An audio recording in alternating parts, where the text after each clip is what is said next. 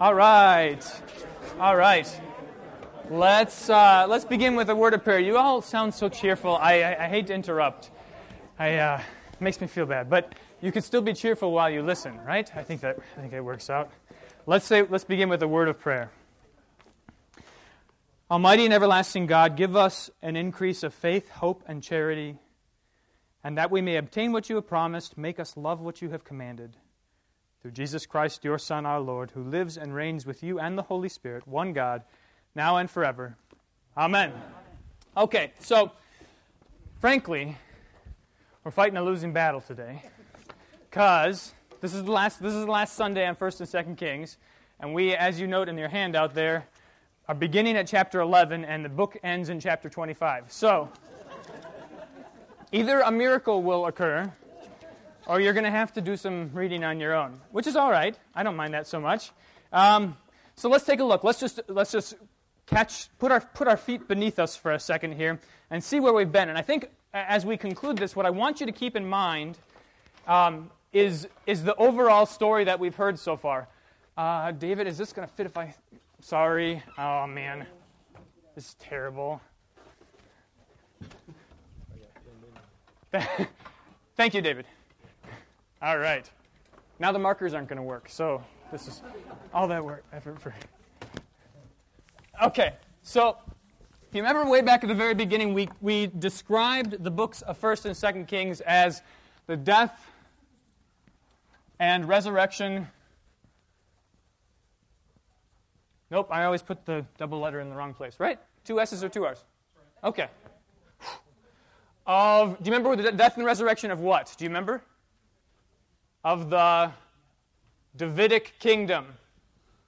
Now, this is really important because uh, promises are given to David both um, through, his, through his forefather Judah, right, and through, his, through, through his, the patriarchs, that one day a seed would come who would save all people. But also, specifically, promises are given to David that there would always remain one of his sons on the throne. Well, we think it's going to be, we think things are looking pretty good with Solomon, but then um, the wisdom of Solomon is put to death. So we can parse this out in, in three different ways. There's, we see how wisdom, human wisdom, human wisdom has its end when Solomon loves something other than something other than God, right? So wisdom dies.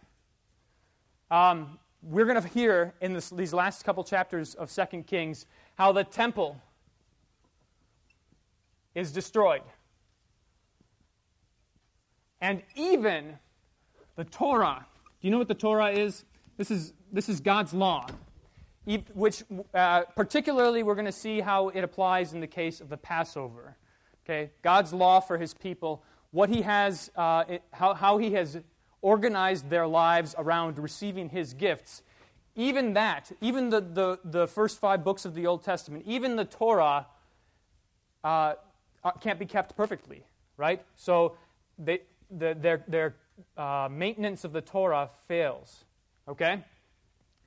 Um, now, what's brilliant about, about the books of 1st and 2nd Kings as they connect to the New Testament is that we see these three things, these three things that the Davidic kingdom embodies in these first two, in these two books. It embodies these three things. We see them all put to death, right? And we're hoping for resurrection. Um, what we see then in the New Testament is that all three of these things are brought together in whom? Jesus, right? Jesus, the wisdom of God. Jesus, the, the temple, the place where God's, God dwells with his people. Jesus, the fulfillment of the law, the perfect fulfillment of the law. Now, um, you might think, well, that's great. We've got, we've got all of these things that, that, that the people tried to do and they failed at, and here they are perfected in Jesus. But, what, but the story doesn't end with Jesus coming, right? The story ends with these things the Davidic kingdom, even in Jesus being put to death, right? It's not until that, that final nail is put um, into, into these attempts at, at, at, at, being righteous, at being holy, apart from God's grace, and, until Jesus is put to death, um, that we finally see the death of the Davidic kingdom, and then we get to enjoy its resurrection. Okay? And it's a new kingdom. It's a new kingdom. Uh, Jesus comes in, in the gospel saying the kingdom of God is at hand, and it's, it's in himself. It's wherever Jesus is. There the kingdom is. Okay? Does that make sense? Does that, I want you to keep that in mind as you, as you, as you review 1st and 2nd Kings. This is the story we're looking at. And this is just sort of a snapshot of, of uh, this part of Israel's history, which finally, which finally culminates in the New Testament when Jesus comes. Any questions? Okay. So there's another, there's another um, big picture that I want you to look at when you read 1st and 2nd Kings. And that is, that is a formal picture. It's a picture that has to do with the structure. So you remember we started with David and Solomon. And then we had, things went downhill after David's son Rehoboam irritated the other 10 tribes of Israel. The kingdom split. You see that on your chart right there. Let's see, that's on page one. Um, the kingdom split at the bottom of the left column. Kingdom divided because Rehoboam and Jeroboam don't get along. Jeroboam takes the 10 tribes, Rehoboam keeps Judah and, and, and the, the priesthood. Um, and then what happens, what follows, is this litany, this sort of tireless um, litany, monotonous litany of kings who are terrible, right? You see the list go on and on and on, all those blue dots, right? They did evil in the sight of the Lord, evil in the sight of the Lord, evil in the sight of the Lord. And this list, can, we, can see, we can see sort of its end. I don't know why I'm writing this sideways, just to make it harder to read. They see its end um, in Ahab. Remember who comes when Ahab is on the throne? Who shows up in the middle of 1st and 2nd Kings? Elijah and Elisha. Now, um, this happens frequently in Old Testament literature that what's at the center is what's most important, okay? Um, and at the center of 1st and 2nd Kings, we have um, Elijah who is proclaiming judgment against, uh, against the, the, the, evil kings, um, very much fulfilling the role of John the Baptist. But then we have Elisha. God saves. And around him, he gathers a, a group of faithful people. And um, it's remarkable that, that it seems to be that whatever Elisha touches, you know, whoever, whoever comes into contact with Elisha, whoever seeks him out, receives what they ask for, right? He is, he is sort of the embodiment of God's saving presence among the people of Israel. Well, uh, it, it, it's, it's short lived, right? It, uh, and we're going to hear about the end of it in just a moment. It's short lived because Elisha, as great as he was and as much as God was with him, Elisha is a mortal human being, right? Whose end um, came, who died, right? Then you get, it's followed by another litany of, of kings. Um, but at the end of the story, you have some interesting, uh, very faithful kings. Hezekiah, we're going to hear about him, and Josiah. Okay, so we've got mostly bad kings, and mostly bad kings. Ahab is really bad. And then at the end here, we have Manasseh who is really bad. In fact, Manasseh is the reason why Judah is finally exiled. Manasseh is a king of Judah, and he's the reason why they judgment comes because of how wicked he was. Okay? So you can see this, you see this form. This is, this is what First and Second Kings looks like. Um, and so when you're reading it, keep this in mind. This is, this is, this is not incidental. This is to, to draw your attention to God's saving work through a man, through a poor, lowly man, God's saving work uh, for anyone who calls on his name, and, uh, and also the fact that although um, things seem to be really bad, God sends his salvation, and although th- see, things seem to be really good, there are consequences for disobeying God's, disobeying God's word. And that, in the case of Israel and Judah, means exile. Okay? All right. Let's let's dive in. Okay. So we're gonna we're gonna skip over a bunch of things, but I'll take you through the things I have highlighted just so you see just so you see what's going on. Okay. we landed last time, we talked just a little bit about, about Athaliah, who was um, the mother of a king who died, uh, uh, a Judah, a, Jewish king who died. And she, remember what she did? is She killed everybody except for one son who was tucked away safely by, by Athaliah's sister. Now, it, it, it couldn't, it, couldn't uh, it wasn't sustainable because Athaliah was the daughter of Omri. She wasn't, she wasn't um, uh, a, a, son of, of David, okay? And so, notice what happens in chapter 11. Um, after Joash, Athaliah's son, who's been saved, is made king, look, look what happens. Jehoiada, first underlined section here, made a covenant. Jehoiada is a priest between the Lord and the king and the people. So he's renewing this covenant because, because this, uh, this sort of um, perversion has come into the, into the lineage. Jehoiada made a covenant between the Lord and the king and the people that they should be the Lord's people, and also between the king and the people. And it's an amazing thing when you think about it how frequently, how often, and how easily God uh, renews his covenant. At every opportunity, he says, this is, we're going we're gonna get this right. Let me, let's renew this covenant. On account of your father, David. I'm, gonna, I'm, I'm not going to I'm not gonna bring judgment on you. Okay? Okay. Now, um, you see that we have a fellow who rebuilds the temple, works to rebuild the temple. Turn the page, page 4. We're going to skip over that. This is more interesting. Chapter 13, the death of Elisha. And this is just to, to nail down the point of how important the character of Elisha is in the story of in the story of 1st and 2nd Kings. Now, when Elisha had fallen sick with the illness of which he was to die, Joash, the king of Israel, went down to him and wept before him, crying, My father, my father, the chariots of Israel and its horsemen. Who, who, remember who else had that? For, who else was described that way? Elijah. Elisha said the very same thing about Elijah when he was taken to heaven. So, verse 20 Elisha died and they buried him. Now, bands of Moabites used to invade the land in the spring of the year, and as a man was being buried, behold, a marauding band was seen, and the man was thrown into the grave of Elisha.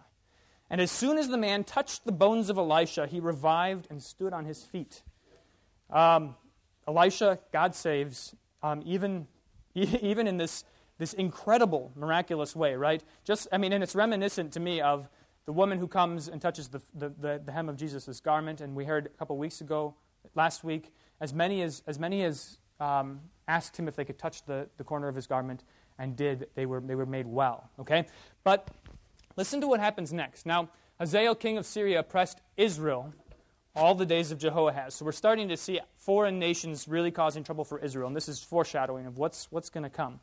But the Lord was gracious to them, again, gracious, and had compassion on them, and he turned toward them because of his covenant with Abraham, Isaac, and Jacob and would not destroy them, nor has he cast them from his presence until now.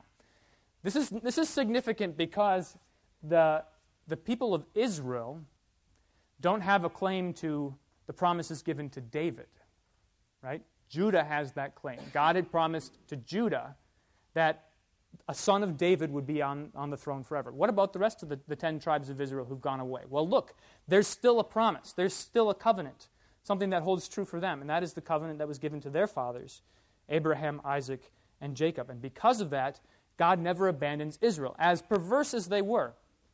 As, as much as they turned away from God and worshiped other gods and rejected God, um, he had a covenant with, their, with Abraham, Isaac, and Jacob that, that um, was the basis for his steadfast love, for his, for his enduring love.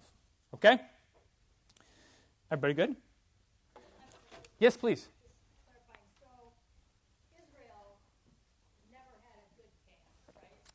Um, I think you're right. I think you're right. Let's see. They're all dark blue. Yep, they're all dark blue. Yep. Nobody's good. Although, although what you what's in, interesting is that doesn't mean uh, so that doesn't mean that they were all. Um, so Jehu, for instance, is an Israelite king, right? And he carried out the prophecy that was given to uh, Elijah that, that you know, whoever, whoever Elisha doesn't kill, Jehu will kill, and whoever Jehu doesn't kill, Hazael will kill, right? So Jehu, um, for whatever reason, goes and does all of this work that God has given him to do, but then, just like, just like his predecessors and his, those who come after him, successors, um, he, he goes astray. But it's a good, it's a good point. Um, eh, whereas on, on the side of Judah, we have this reprieve every so often. We have this reprieve where there's a good king. Okay? And, that, and those, those punctuations on the side of Judah are really important for. It, it, it's, it's really important because, on the one hand, it makes us hopeful. We say, oh, isn't it so great that um, they restored, they, they tore down the high places, they restored worship in the temple, they tried to rebuild the temple. Um, they prayed to God. They turned to Him when they were afflicted by their enemies. We say, Isn't that so great? But at the same time, um, God's judgment comes on them, right? It's not about, that's not the resurrection that we're waiting for. That's not the resurrection of the, king, that, the, the, of the Davidic kingdom that we're waiting for. It's a reprieve. It's God's compassion towards his people, giving them, giving them a break from, from all of this wickedness. Okay? And also, and also pointing ahead to what, what's going to come um, in the New Testament. Okay? Great. Let's keep rolling. Chapter 15. No, chapter 14 I didn't include because it is this section here, this litany, uh, where you can't really, you, you, you, don't know what's happening. They're all bad. All right? You could summarize it. It's, you know those, you know those uh, classic novels in a sentence? It's just what it is. They were all, they, they all stank. It was bad. Um, so, chapter 15, we, um, we start to see again these foreign nations imposing on Israel. And uh, there's an important name here. This, these, these names become very interesting in terms of archaeology and, and the history of the ancient Near East because we, see, we can see artifacts that, that reveal um, these nations' relationship with Israel. The Moabites, in fact, at the Oriental Institute at the University of Chicago, there's a, there's a copy of the Moabite stone where one of the battles that took place is recorded from the, the perspective of the king of Moab. Uh, very, very interesting. Um, if you ever get a chance to take a look at it, or look it up online, it's, uh, it's interesting. Same thing with, um, and, and, at the Oriental Institute, they have, they have the gates that the people of Israel would have seen, would have walked through when they, when they were exiled into Babylon. It's really, I mean, remarkable stuff. Go take a look. Um, maybe we can take a field trip. That'd be fun. In the days of, okay, so verse 29 of chapter 15.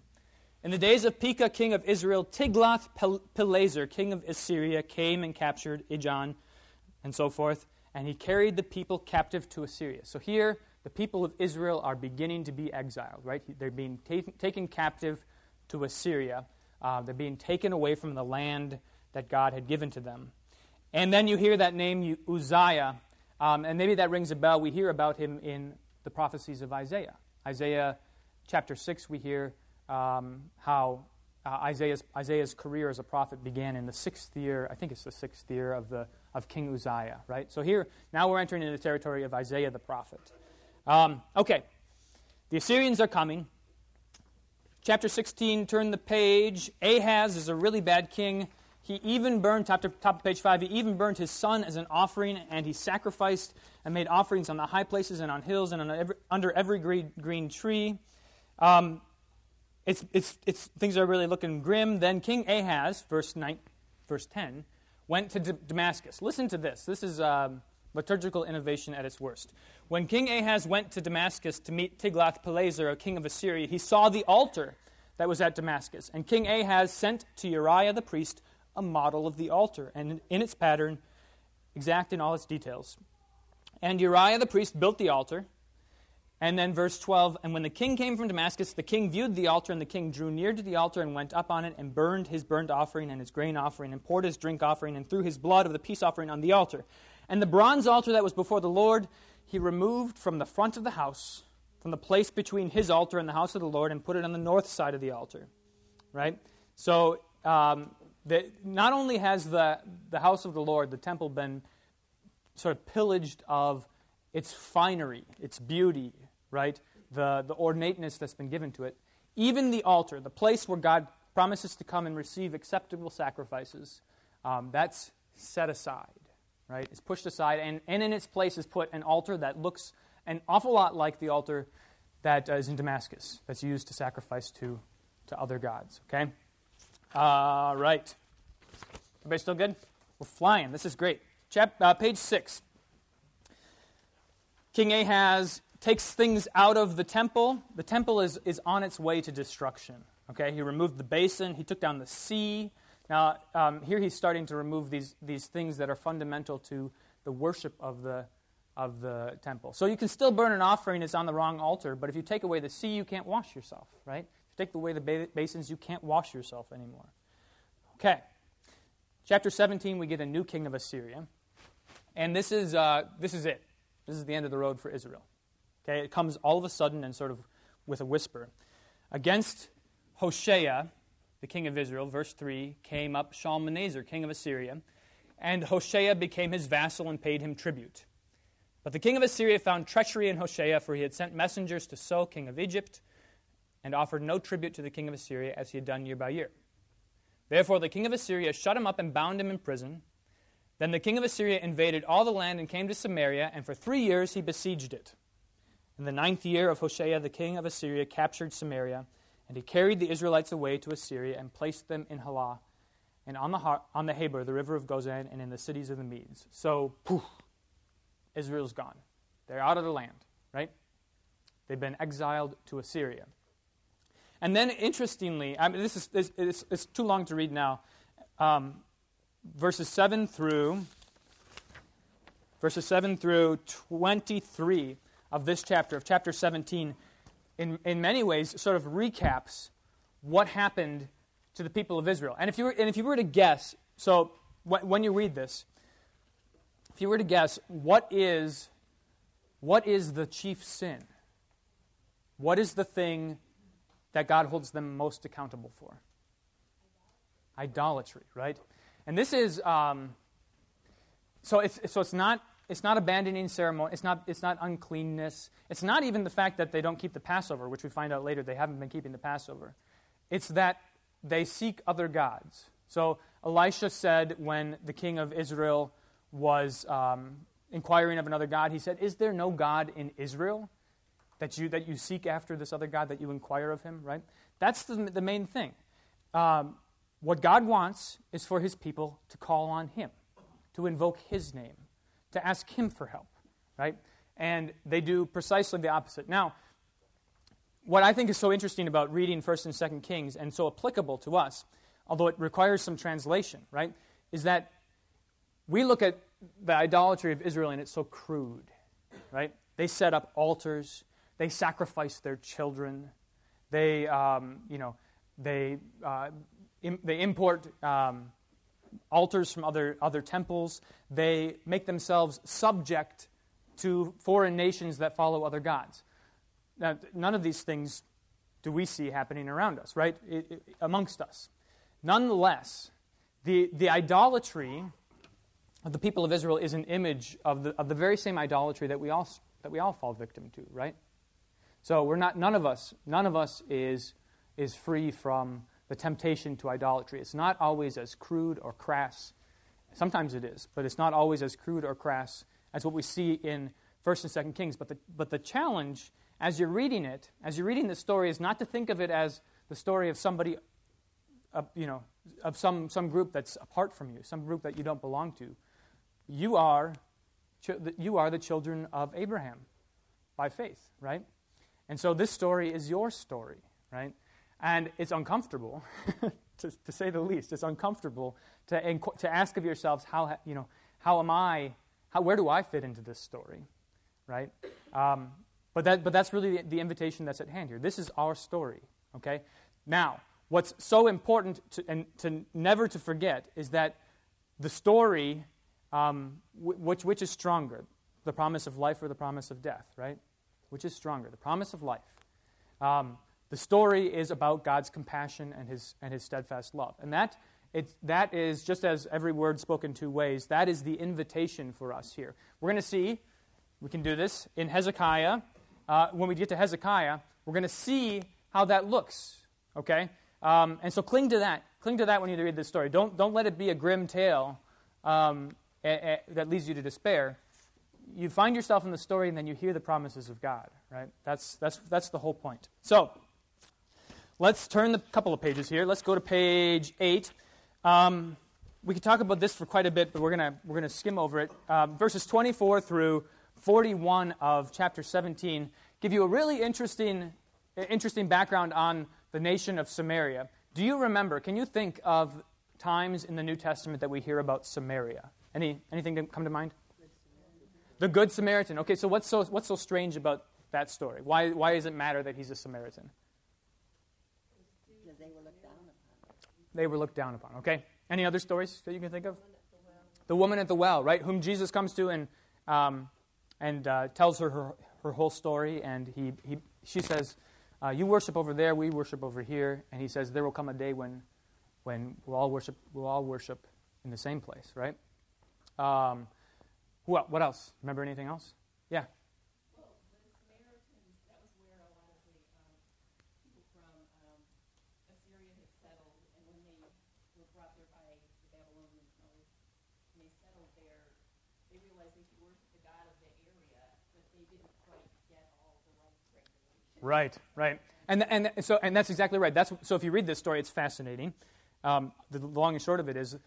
the Assyrians bring in people to take the place of the Israelites who are in Samaria, in Samaria, and a bunch of lions come out and kill them. And they say, well, we must be doing something wrong.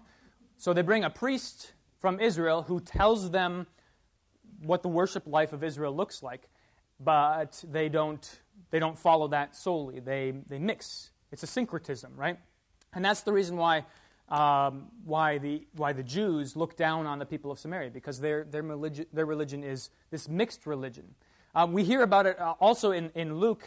Uh, where Luke, we hear about the Good Samaritan, but we also hear about it. I mean, just, just as an example of how, how angry the Jews were about the people of Samaria.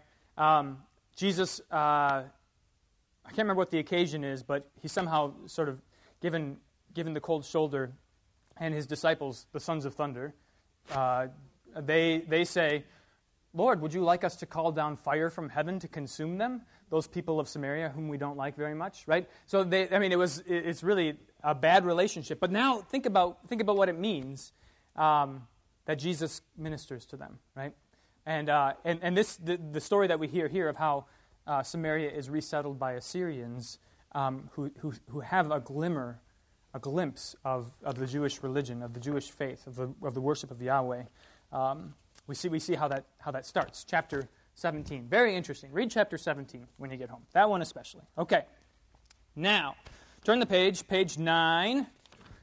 We're getting, we're getting close. Hezekiah. So here we are, over here at the, at the, at the end of the book. Israel's gone. On your chart that you have on page 2, you can see where, you, on, on the right column, you see where it says Samaria falls. And that's where the kings of Israel just drop off the face of the earth, right? But on the left side, you have uh, Judah continuing. So Hezekiah is a really good king. And he's good in this way. Verse 5 He trusted in the Lord, the God of Israel, page 9, so that there was none like him among all the kings of Judah after him, nor among those who were before him. For he held fast to the Lord, keeps the first commandment. He did not depart from following him, but he kept the commandments that the Lord commanded Moses. And the Lord was with him. Wherever he went out, he prospered. He didn't serve the king of Assyria. He struck down the Philistines. He protected the people of Israel. Go ahead and turn the page now. Page 10. Now, um, and here's an example of how he, how he did this. Sennacherib, king of Assyria, so the third king of Assyria that we hear about. We heard about Tiglath-Pileser, Shalmaneser, and now Sennacherib. Okay, so we're, we're moving along in the timeline. He comes against uh, the, the cities of Judah.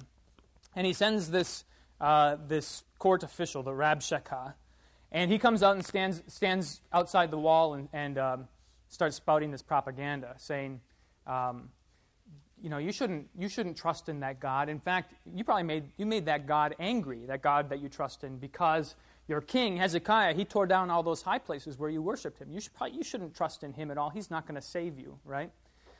Well, previous to this, all of the bad kings would have thrown up their hands and said, Okay, uh, I'm done. Uh, you know, we'll, we'll, do whatever you say. We'll, we'll follow your gods. We'll, we'll you can take us, and, and, it, and it's yours. Um, Hezekiah doesn't do that. Isaiah comes along and prophesies to, um, to Hezekiah and tells him that Hezekiah is going to prevail over the Assyrians. Okay? Turn to page 12. So Hezekiah has this promise from Isaiah, this prophecy from God. Um, and the, the, the Assyrians are still sort of imposing on the people of, of Judah They're imposing on the city. And when Hezekiah heard it, he tore his clothes and covered himself with sackcloth and went to the house of the Lord. And he sent Eliakim, who was over the household, and Shebna, the secretary, and the senior priests, covered with sackcloth. So their, their attitude is one of humility, right? Penitence. Sackcloth and ashes. To the prophet Isaiah, the son of Amoz, they said to him, Thus says Hezekiah, This day is a day of distress, of rebuke, and of disgrace. Children have come to the point of birth, and there is no strength to bring them forth. It may be that the Lord your God heard all the words of the Rabshakeh, whom his master, the king of Assyria, had sent to mock the living God, and will rebuke the words that the Lord your God has heard. Therefore, lift up your prayer for the remnant that is left. So, King Hezekiah says to Isaiah, Pray for us. Okay? He's asking the prophet to pray for them. And that is, that is the, the action of a faithful king. When the servants of Hezekiah came to Isaiah, Isaiah said to them, Say to your master, Thus says the Lord, Do not be afraid because of the words that you have heard, with which the servants of the king of Assyria have reviled me. Behold, I will put a spirit in him so that he shall hear a rumor and return to his own land, and I will make him fall by the sword in his own land. So the king of Assyria goes off to fight another battle because he heard this rumor. And then Hezekiah offers another prayer uh, because the, the, the Assyrians are still sort of imposing on them. And he prays, at the bottom of the page there, O Lord, the God of Israel, turn the page, page 13, enthroned above the cherubim, you are the God, you alone, of all the kingdoms of the earth. What a confession. You have made heaven and earth. Incline your ear, O Lord, and hear. Open your ears, O Lord, and see, and hear the words of Sennacherib, which he has sent to mock the living God. Truly, O Lord, the kings of Assyria have laid waste the nations and their lands, and have cast their gods into the fire, for they were not gods, but the work of men's hands, wood and stone. Therefore they were destroyed. So now, O Lord our God, save us, please, from his hand. Um, very, very seldom in First and Second Kings do we hear anybody say, "Save us, O God." Do you remember what, one other time we talked about was the the uh, the king of Moab had sent three groups of armies to Elisha, who was sitting on the mountain. The first two got consumed by fire, and the third one said, "Please let our lives be precious in your sight." Right? Seldom do we hear this kind of this kind of plea. Save us uh, from Save us, please, from his hand, that all the kingdoms of the earth may know you, oh, that you, O Lord, are God alone. Okay? And then one of my favorite passages in all the Bible, verse 35. And that night the angel of the Lord went out and struck down 185,000 in the camp of the Assyrians. And when the people arose early in the morning, behold, these were all dead bodies. Then Sennacherib, king of Assyria, departed and went home and lived at Nineveh. And as he was worshipping in the house of Nisroch, his god, Adramelech, and Sharezer, his sons, struck him down with the sword and escaped into the land of Ararat, and his son reigned in his place. Okay? So the, the petition of Hezekiah was answered in, in an astounding fashion, right? The, the, the picture is just priceless, right? You go to bed one night thinking that you had 185,000 troops out there, and you wake up in the morning and they're all dead. That's a really good way to wake up. That's a great day, right? Um, and, and, that's, and that's, the, that's the promise that's given to, to Hezekiah. Any questions? Okay. One more story about Hezekiah that you need to know. And this is, again, Hezekiah is here at the end of 1st and 2nd Kings, set up in contrast to all of the other kings that have gone before him. It, it, it, he's like nobody except for David in terms of his humility and, his, and his, the way he petitions God um, for salvation. So, the story goes like this chapter 20. Uh, Isaiah comes and says, Thus says the Lord, set your house in order, for you shall die. You shall not recover. Now, here's a word just like many words that we've, we've heard before, a word of death, a promise of death. You shall die, right? And there are two ways that you can hear that word. You can hear it in despair, or you can hear it as, a, as an opportunity for, for faith and trust. What does Hezekiah do?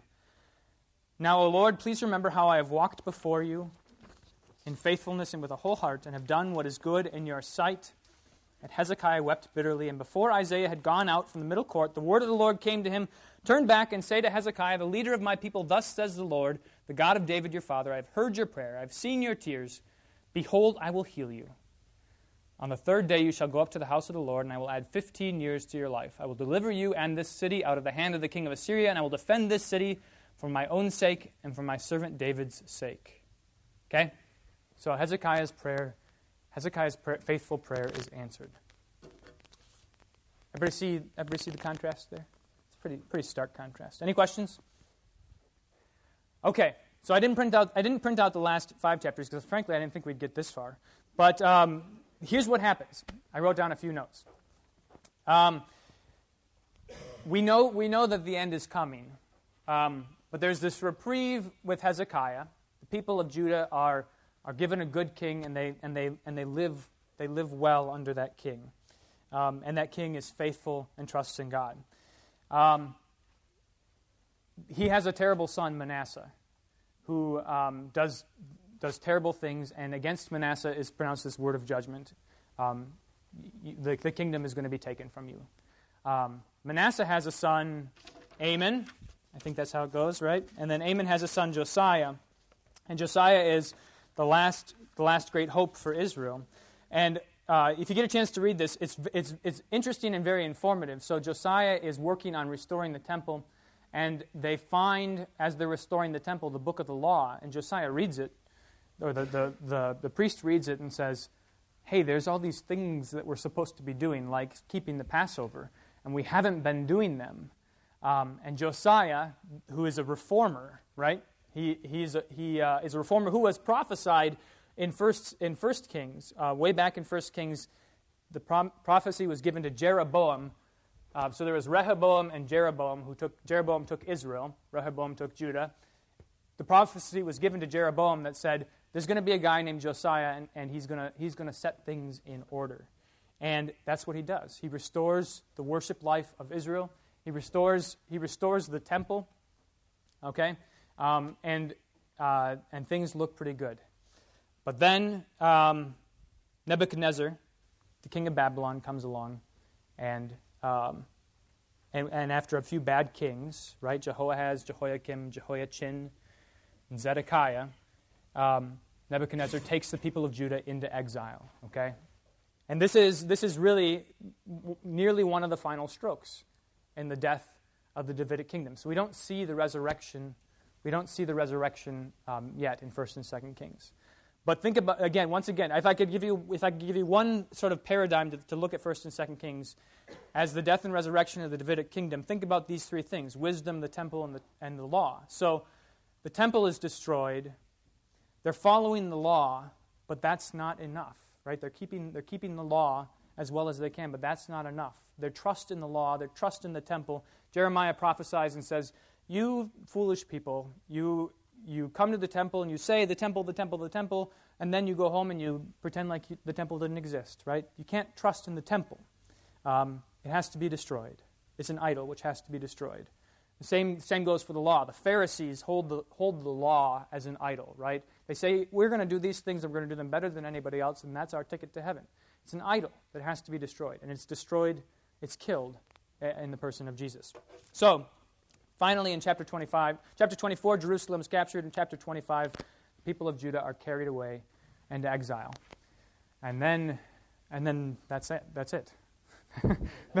then there's then there's all then there's all of the prophets who sort of give us a glimpse at what's going on, and the prophets are very concerned um, not only with the people of Israel but also with all the nations that are oppressing Israel. Um, and then and then they're then we're just waiting. We're just waiting for the the time to come, right? Um, the time to be fulfilled. Okay? Got any questions? You did a good job. Way to go, guys.